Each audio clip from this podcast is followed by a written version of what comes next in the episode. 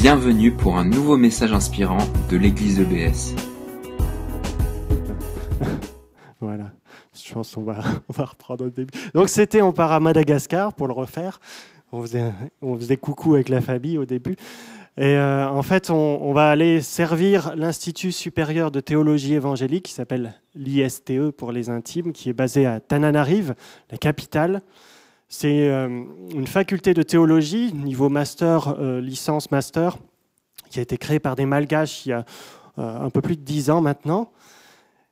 Et avec l'objectif de, former vraiment des leaders, de former des, responsables, de former des formateurs sur place, avec un bon niveau de formation biblique et théologique, pour qu'ensuite ils puissent former d'autres et que ceux qui forment puissent ensuite former d'autres, etc. Et vous savez, les, besoins, euh, comme dans beaucoup de pays d'Afrique, l'Église évangélique grandit et il y a un besoin de formation, un besoin d'enracinement. Et cet institut a vraiment l'objectif de former au plus haut niveau pour que c'est un impact sur toute l'Église euh, et lui permettre de s'enraciner en profondeur dans, la parole de Dieu. Alors pourquoi est-ce que nous, on part là-bas? On a déjà été plusieurs fois à Madagascar pour des voyages, des courts séjours où j'ai pu déjà donner des cours, mon épouse également. Et au fur et à mesure de ces séjours, on, a senti euh, l'appel grandissant, d'une part de la direction de cet institut, mais aussi, je crois, euh, du Seigneur, euh, pour aller là-bas de manière permanente. C'est pour ça aussi que j'ai fait un doctorat en théologie, que j'essaye de terminer là, j'espère bientôt euh, rendre ma thèse ces prochaines semaines. Euh, et euh, voilà, c'est pour avoir le niveau, on pourrait dire, pour vraiment enseigner en, université, en faculté de théologie. Donc on, ça sera aussi utile parce que pour l'instant, dans leurs professeurs permanents, ceux qui sont sur place, il y a des professeurs visiteurs qui viennent d'Europe fréquemment, mais en permanent, ils n'ont pas de doctorant, ils n'ont pas de docteur en, théologie. Et pour eux, c'est important d'avoir euh, ce niveau-là, notamment pour suivre les étudiants en master. Voilà un peu le projet. Alors, euh, comment vous pouvez nous aider? Vous pouvez prier pour nous tout d'abord, parce que c'est vraiment un défi de partir en famille à 10 000 kilomètres, euh, de tout laisser ici et puis euh, d'aller là-bas dans une autre culture, un, milieu très différent d'une autre. Et puis voilà, il y a plein de défis concrets aussi. On a besoin de vos, vos soutiens, vos prières. Et puis on, a, on est encore à la recherche aussi d'un financement on a besoin d'un financement pour pouvoir partir. C'est la Fédération Baptiste qui officiellement nous envoie en tant que volontaire de service international, mais la fédération a, avait son, un budget limité, ils ne peuvent pas nous soutenir financièrement, ils organisent un peu euh, la structure administrative, donc euh, on est encore à la recherche d'un soutien. Si vous voulez en, en, savoir plus, ou si vous voulez euh, discuter de ça avec nous, on, on, est là à la fin du culte, on reste même, je crois, manger avec vous. Euh, donc euh, n'hésitez pas à venir nous voir. Et puis euh, on va mettre en place un petit blog présentant notre projet. On verra normalement la vidéo en, bonne qualité, sans saccade. mais en attendant, vous pouvez vous rendre sur mon site internet timothéminard.com. Il y a une rubrique qui s'appelle Bible et Team, et là, vous verrez, il y a une présentation de notre projet plus en détail, avec les questions pratiques et tout cela. Voilà, désolé pour les soucis techniques pour la vidéo, mais on l'a fait en live comme cela. Alors je reviens. Je vais profiter de ce petit blanc pour prier. Je pense qu'on peut tous euh, s'associer. Merci Seigneur pour cette famille qui s'engage très concrètement pour toi. Nous te prions Seigneur d'aplanir leur chemin. Te prions de leur donner euh, vraiment euh, l'assurance de ta présence à chaque instant, de pourvoir leurs besoins, Seigneur. Nous qui avons entendu, peut-être, Seigneur, que nous pouvons faire quelque chose, que tu, nous mettes, que tu mettes ta conviction dans notre cœur aussi.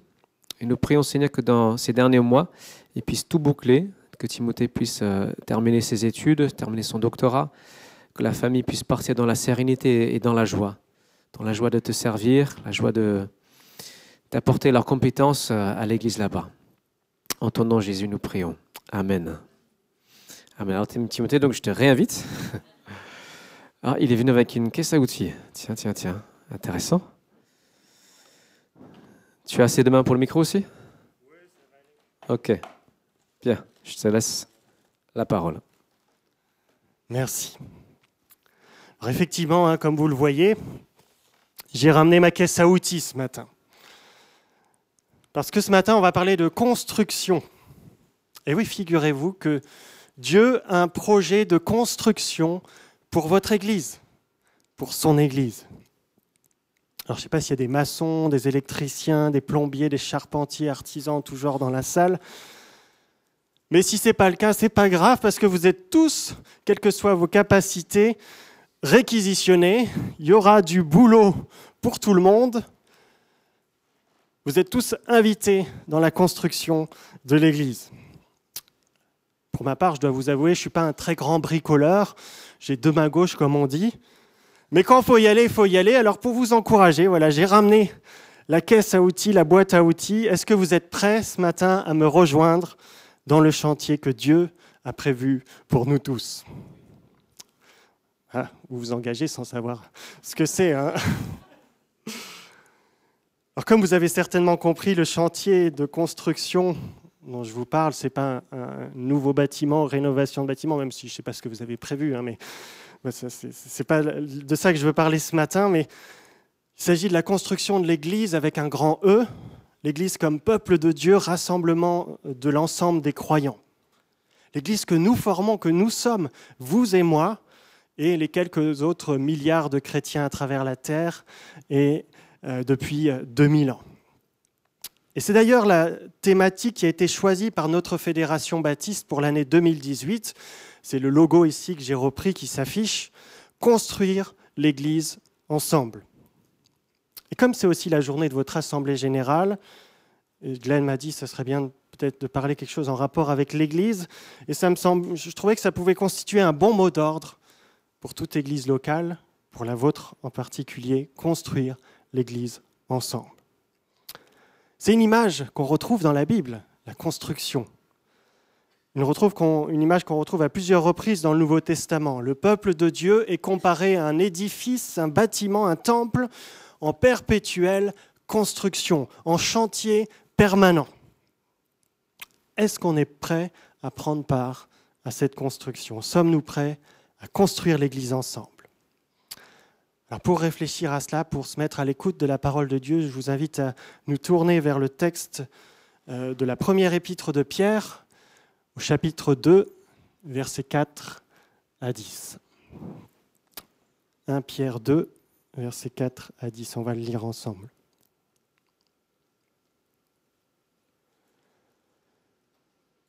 Approchez-vous du Seigneur Jésus. Il est la pierre vivante les gens l'ont rejetée, mais Dieu l'a choisie. Elle est précieuse à ses yeux. Approchez-vous de lui. Alors vous aussi, comme des pierres vivantes, vous servirez à construire une maison spirituelle. Vous formerez une communauté de prêtres saints pour offrir des sacrifices spirituels. Et Dieu les acceptera à cause de Jésus-Christ. En effet, Voici ce qu'on trouve dans l'Écriture. Regardez, j'ai choisi une pierre précieuse, je la pose en sillon comme pierre principale. Celui qui s'appuie sur elle ne sera pas déçu. Pour vous qui croyez, cette pierre vous donne de l'honneur. Mais pour ceux qui ne croient pas, la pierre que les constructeurs ont rejetée est devenue la pierre principale de la maison et aussi, c'est une pierre qui fait perdre l'équilibre, un rocher qui fait tomber. Les gens se cognent contre elle parce qu'ils refusent de se soumettre à la parole de Dieu, et c'est cela qui devait leur arriver. Mais vous, vous êtes une race choisie, une communauté royale de prêtres, une nation sainte. Vous êtes le peuple que Dieu a choisi pour proclamer les grandes choses qu'il a faites. Lui qui vous a appelé à sortir des ténèbres pour vous conduire vers sa lumière magnifique.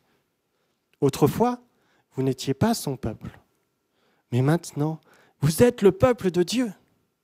Autrefois, vous n'aviez pas obtenu compassion, mais maintenant, vous avez obtenu compassion. Voilà un beau texte, n'est-ce pas Qui nous parle de l'Église.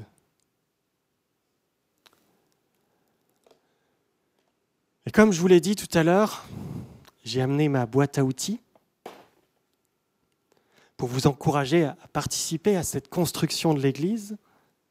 Mais figurez-vous, ma boîte à outils ne contient pas d'outils.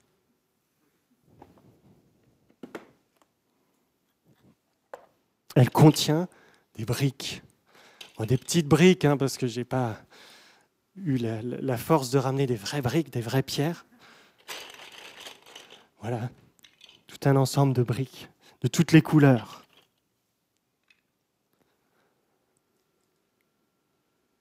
Et oui, parce que le texte qu'on a lu ne nous demande pas de prendre nos outils pour aller construire l'Église, mais il nous invite à réaliser que nous sommes les pierres qui constituent l'Église. C'est ce que dit le verset 5. C'est vous, vous, vous tous, en tant que pierres vivantes, qui servez à construire la maison spirituelle. La maison spirituelle que constitue l'Église, le peuple de Dieu. D'autres traductions emploient même l'impératif. Construisez-vous, édifiez-vous, afin de former une maison spirituelle. L'Église est-elle un édifice, un bâtiment spirituel dont Jésus forme la pierre principale, la pierre de fondation? Puis toi, moi, nous tous, nous tous, nous sommes les pierres vivantes qui construisons l'Église. Nous tous, le peuple de Dieu. Nous tous qui avons accepté Jésus comme notre Sauveur, comme notre Seigneur, nous sommes chacun une pierre vivante qui participe à l'édifice que forme l'Église. Il n'y a donc aucun chrétien qui puisse dire l'Église, c'est les autres. Il n'y a aucun chrétien qui puisse se distinguer de l'Église. Sortir de l'Église et la considérer et dire Ah, l'Église, l'Église, c'est nous.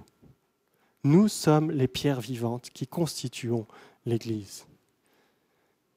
Et parce que nous sommes ces pierres, Dieu nous inclut de fait dans la construction de l'Église. Et le texte n'utilise pas le conditionnel. Il ne nous dit pas ⁇ Ah, vous pouvez si vous voulez, vous trouvez le temps, que vous êtes des chrétiens solides dans leur foi, avec 80 ans de conversion, sans bouger, sans vaciller, alors si vous voulez, si ça ne vous dérange pas trop, vous pouvez éventuellement participer à la construction qui est l'Église. Non, il s'agit d'une affirmation, voire d'un ordre. Construisez-vous.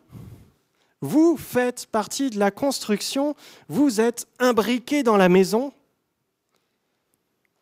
Si nous sommes chrétiens, nous faisons partie de l'Église que nous le voulions ou pas. L'Église, ce n'est pas un choix pour le chrétien. Nous sommes des pierres vivantes. C'est une réalité à partir du moment où on accepte Christ comme notre Sauveur et Seigneur. Mais est-ce qu'on est prêt à accepter cette part de notre identité chrétienne? Est-ce qu'on est prêt à remplir notre rôle? Parce que l'Église sera ce que nous en ferons ou ce que nous serons plus exactement. L'Église, c'est toi, c'est moi. Et si elle ne nous plaît pas, on peut réfléchir chacun en tant que pierre vivante. Comment on peut faire pour qu'elle soit plus belle.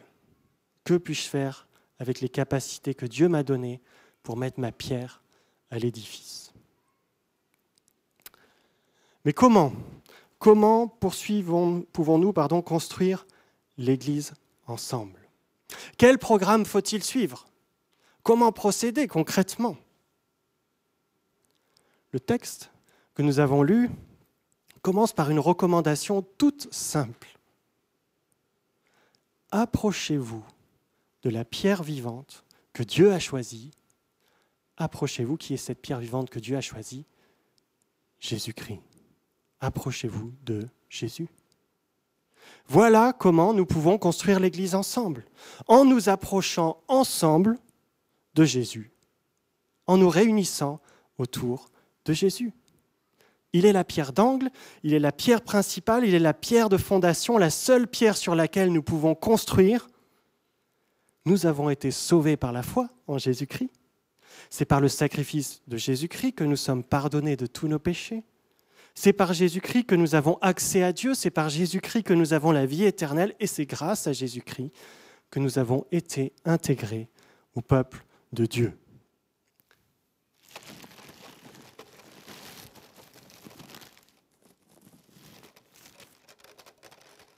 Il est le fondement, Jésus, sur lequel nous pouvons construire.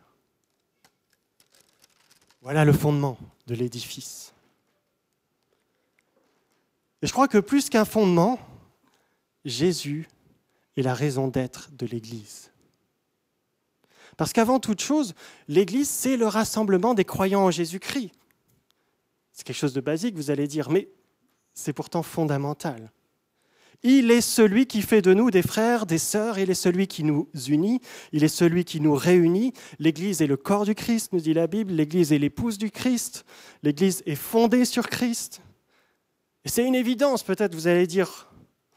Pourtant, je crois qu'on a besoin de se le rappeler encore et encore. Vous savez, moi je suis quelqu'un qui aime bien l'organisation, que les choses soient bien structurées, j'aime réfléchir à la vision de l'Église locale, j'aime quand une Église a des objectifs clairs, concrets. Mais je sais aussi qu'il est tellement facile de se détourner de l'essentiel. Il est tellement facile de se focaliser sur des questions d'organisation, de bâtiments, d'objectifs, et tant de questions annexes. Et on en vient parfois à se disputer sur la couleur de la moquette, sur le volume de la sono. Mes amis, puissions-nous redécouvrir quel est l'objectif numéro un de la vie de l'Église?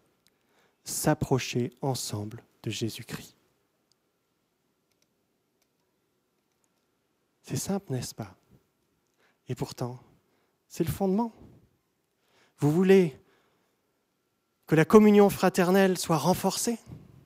Alors réunissez-vous pour prier Jésus, pour louer Jésus, pour parler de Jésus, pour lire ce que dit la Bible sur Jésus, pour vous encourager en Jésus, pour vous pardonner en Jésus. La communion fraternelle n'existe qu'en Jésus. Nous ne sommes frères et sœurs qu'en Jésus. Vous voulez voir l'Église grandir en maturité? Eh ben, Réunissez-vous pour méditer sur Jésus, pour étudier la Bible tout entière centrée sur Jésus, pour être enseigné sur Jésus. Vous voulez voir l'Église grandir en nombre? Eh ben, Réunissez-vous pour aller parler de Jésus à ceux qui ne le connaissent pas, témoigner de l'amour de Jésus, annoncer la bonne nouvelle de Jésus-Christ. Voilà l'objectif numéro un de l'Église. Approchons-nous ensemble de la pierre principale, réunissons-nous autour de Jésus. Voilà le béaba de l'Église, voilà l'essentiel. Je crois qu'il nous faut rappeler encore et encore et encore, c'est ça le fondement de l'Église.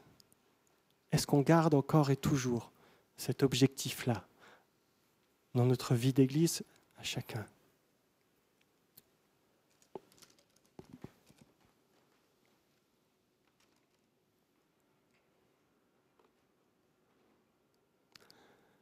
Alors peut-être que certains se disent ce matin, OK, OK, bon, c'est évident, pour moi, Jésus, c'est le number one dans ma vie, c'est quelqu'un que j'aime, c'est quelqu'un de super important pour moi. Il n'y a pas de problème avec cela.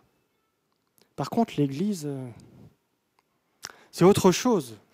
Moi, je préfère vivre ma foi en direct, avec Dieu, avec Jésus. Je peux méditer sur Jésus tout seul, j'ai une Bible à la maison.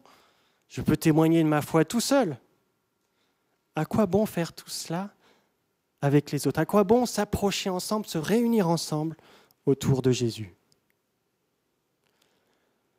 Je crois que, comme le texte qu'on vient de lire nous le montre, on oublie parfois qu'il y a un aspect non pas seulement individuel au salut, mais un aspect communautaire au salut, collectif. Il y a une dimension communautaire à notre salut.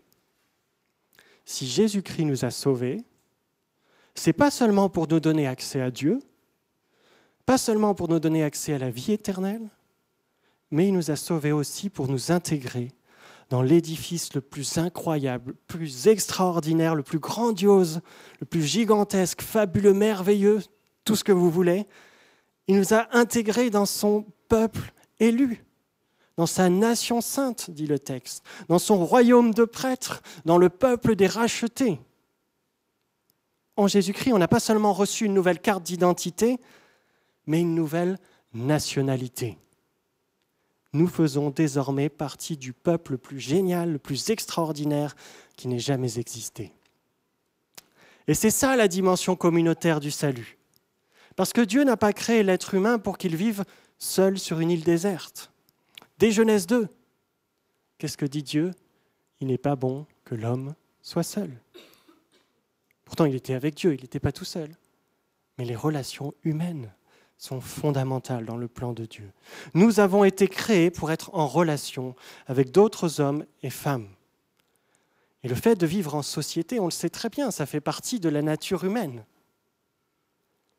Malheureusement, on sait aussi que le péché est venu mettre à mal ces relations humaines.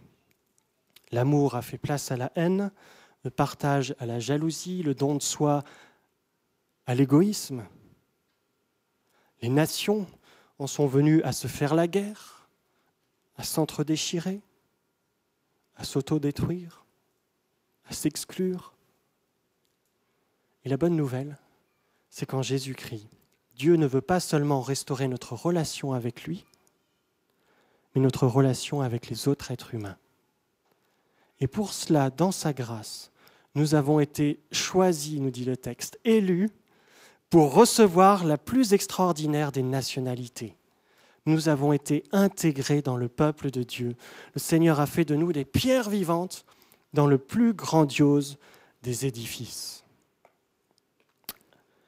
Alors pour l'apôtre Pierre qui a écrit ce texte, le texte qu'on a lu, le plus merveilleux édifice concret hein, qu'il connaissait, c'était certainement le temple de Jérusalem.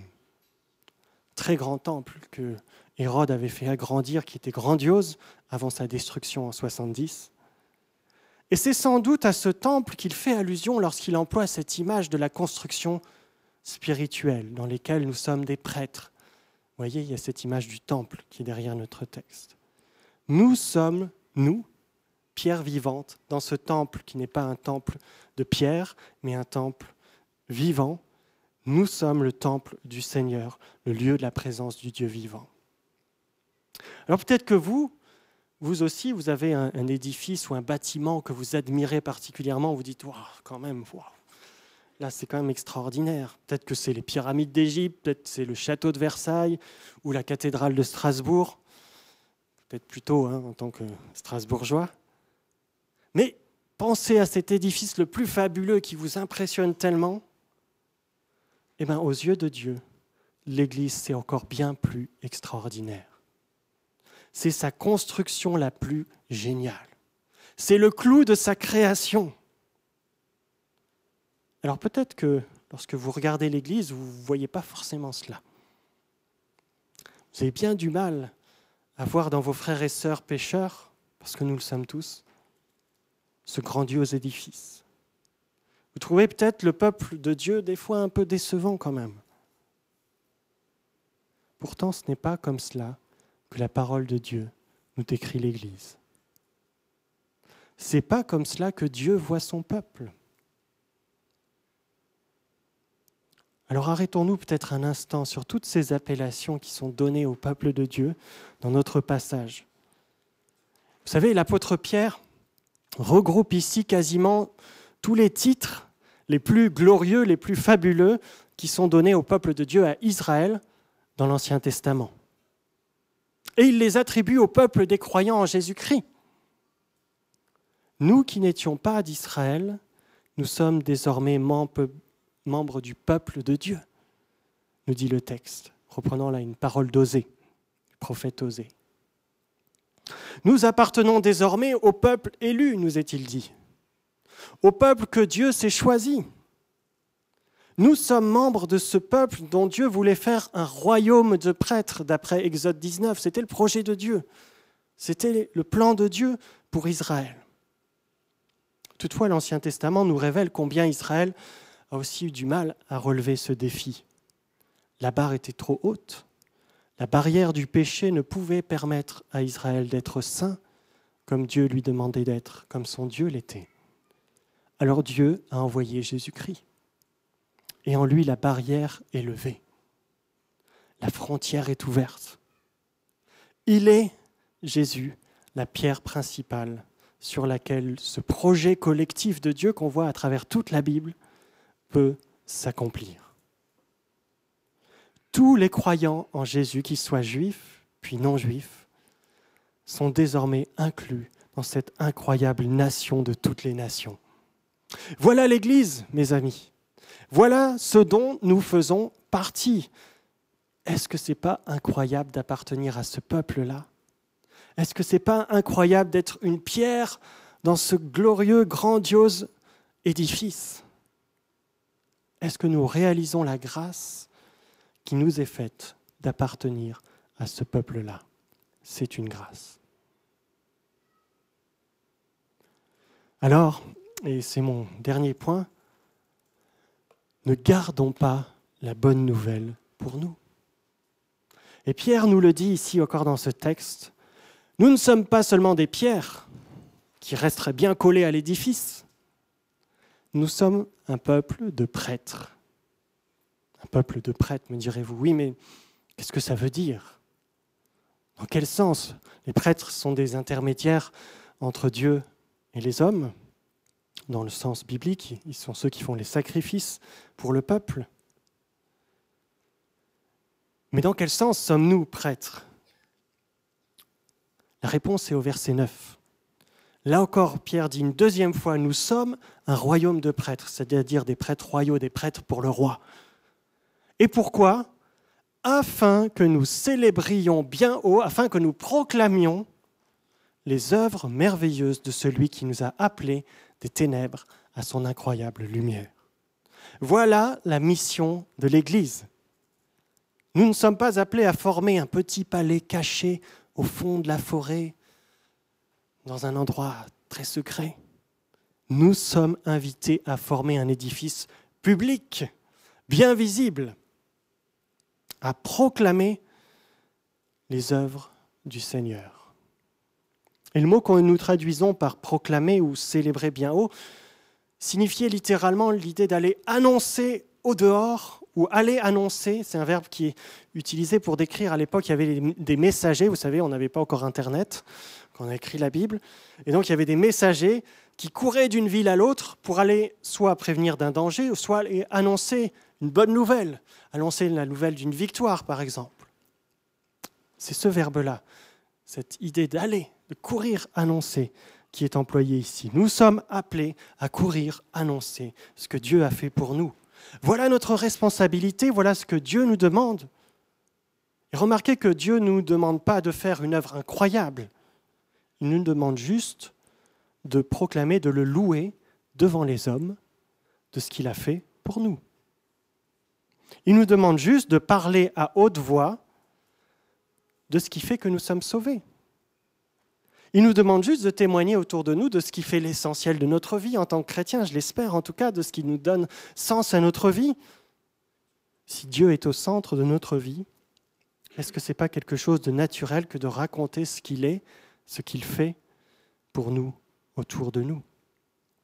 Il est celui qui nous a appelés des ténèbres à son incroyable lumière. Celui qui nous a sortis de notre vie sombre le péché où nous marchions aveuglés vers le gouffre de la mort éternelle, celui qui nous a menés à une vie faite de lumière, une vie où nous sommes éclairés par Jésus, la lumière, et où nous pouvons courir vers un royaume éternel. Mais regardez là encore, le texte ne nous invite pas à faire cela seulement chacun dans son coin, mais c'est en tant que peuple que nous sommes appelés à proclamer bien haut les hauts faits du Seigneur. Bien entendu, ça ne veut pas dire que notre témoignage personnel n'a pas d'importance, c'est quelque chose d'important dans notre vie chrétienne. Parlons de Jésus autour de nous, dans notre lieu de travail, là où nous sommes. Soyons des témoins du Christ partout, dans nos familles. Le témoignage personnel est une bonne chose, mais le texte ici ne nous parle pas du témoignage personnel, mais du témoignage collectif. Notre appel, c'est pas seulement de devenir chacun d'entre nous, pour sa part, un prêtre pour les nations, un prêtre du Seigneur, mais c'est ensemble que nous sommes appelés à former un peuple de prêtres. Et c'est lorsque notre louange, lorsque notre témoignage, notre vie en Christ s'ajoute à celle de nos frères et sœurs, que nous entrons pleinement dans cet appel-là.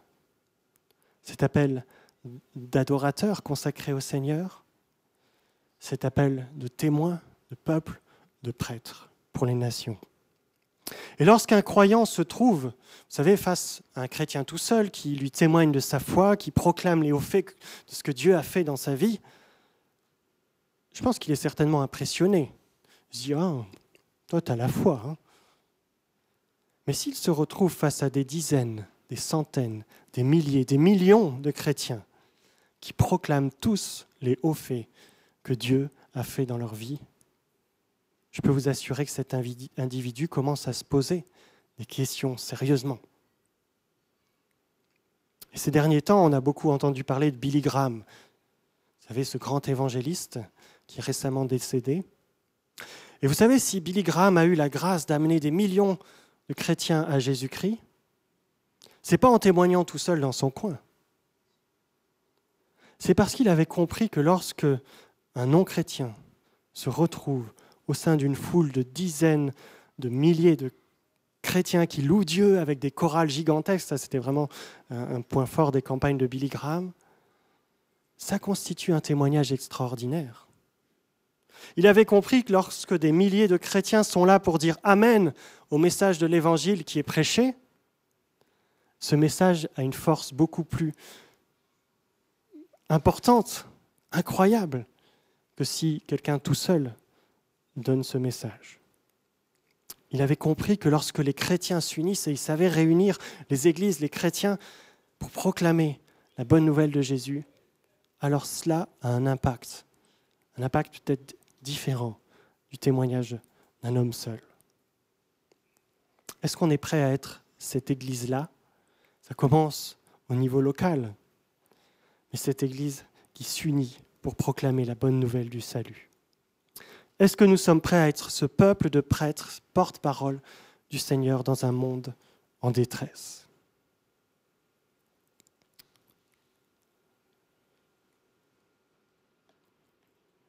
Alors comment concevons-nous l'Église?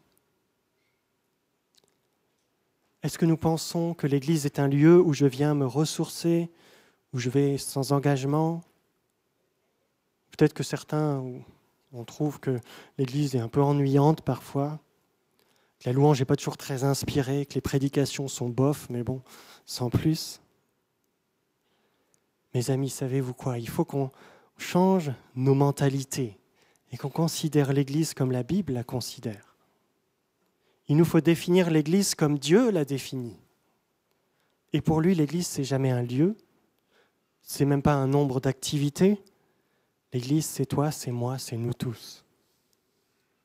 L'Église est ce que nous en faisons. L'Église, c'est le peuple de Dieu. Ce n'est pas un amas de briques, mais c'est des pierres vivantes. Nous sommes ces pierres vivantes destinées à participer à la construction de l'Église du Christ. Nous sommes ces pierres vivantes destinées à former un temple magnifique en l'honneur du Dieu vivant. Nous sommes un peuple de prêtres et nous avons tous la responsabilité de courir, annoncer ensemble les œuvres merveilleuses, incroyables de ce que Dieu a fait pour nous. Alors pour terminer, j'aimerais faire quelque chose d'un peu concret, comme une réponse à la parole de Dieu. J'ai ramené, vous voyez ici, tout un tas de, briques de Lego. Hein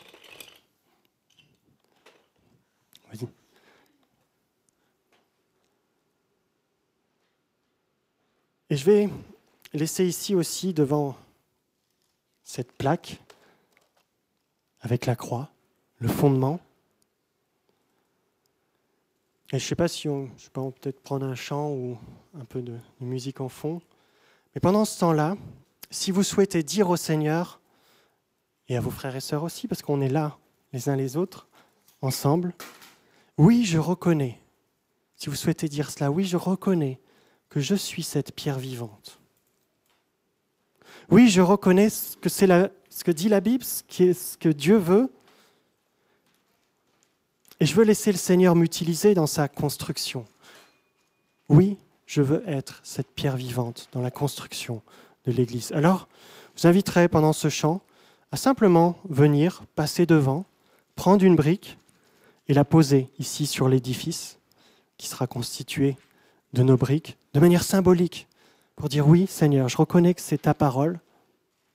Peut-être qu'avant on a besoin de demander pardon, peut-être dans, nos cœurs, si on a considéré l'Église d'une autre manière que ce que le Seigneur la considère.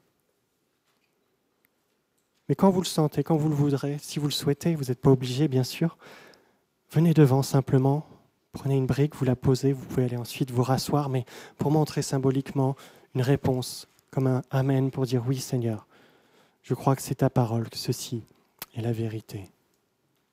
Vous êtes d'accord? On va peut-être euh, se lever simplement, je vais prier, puis on va laisser ensuite la louange. Seigneur, nous sommes euh, là devant toi, à l'écoute de ta parole, Seigneur, et ta parole nous dit et nous rappelle encore ce qu'est l'Église ce matin. Seigneur, nous te demandons pardon pour toutes les fois où nous ne voyons pas ce plan que tu as aussi pour ton Église. Nous ne réalisons pas que nous sommes ces pierres vivantes, Seigneur, dans ton Église. Pardon pour notre individualisme, pardon pour notre égoïsme, pour nos critiques, pour notre orgueil parfois, Seigneur. Seigneur, ce matin, nous voulons nous mettre devant toi tel que nous sommes, parce que c'est par grâce, Seigneur, que nous sommes inclus dans cet édifice. C'est par grâce, Seigneur, que nous pouvons venir à toi en Jésus-Christ. Alors Seigneur, nous sommes là devant toi et maintenant, peut-être à travers ce temps, nous voulons te dire, fais de nous ces pierres vivantes dans ton Église, dans cette construction, à ta gloire, à ton honneur. Amen. Merci d'avoir écouté notre podcast. Pour plus d'informations sur l'Église EBS, rendez-vous sur le site internet www.église-ebs.com.